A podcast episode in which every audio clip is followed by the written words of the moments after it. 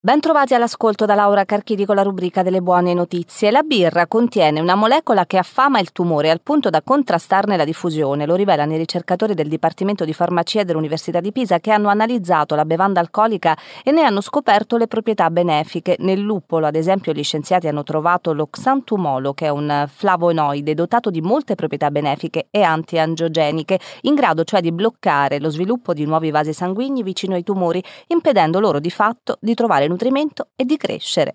Scoperti i neuroni che controllano in maniera diretta l'appetito, si chiamano taniciti e producono senso di sazietà quando avvertono la presenza di specifiche molecole presenti soprattutto in alcuni cibi.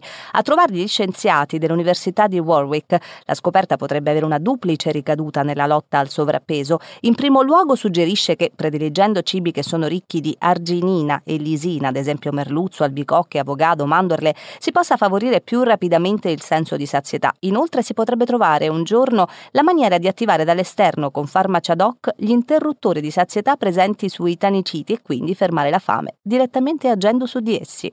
Pronta la prima mappa completa delle connessioni tra le cellule del cervello permette di capire come si organizzano oltre un miliardo di questi punti di contatto chiamati sinapsi attraverso i quali vengono trasmessi segnali che permettono ai neuroni di comunicare tra loro.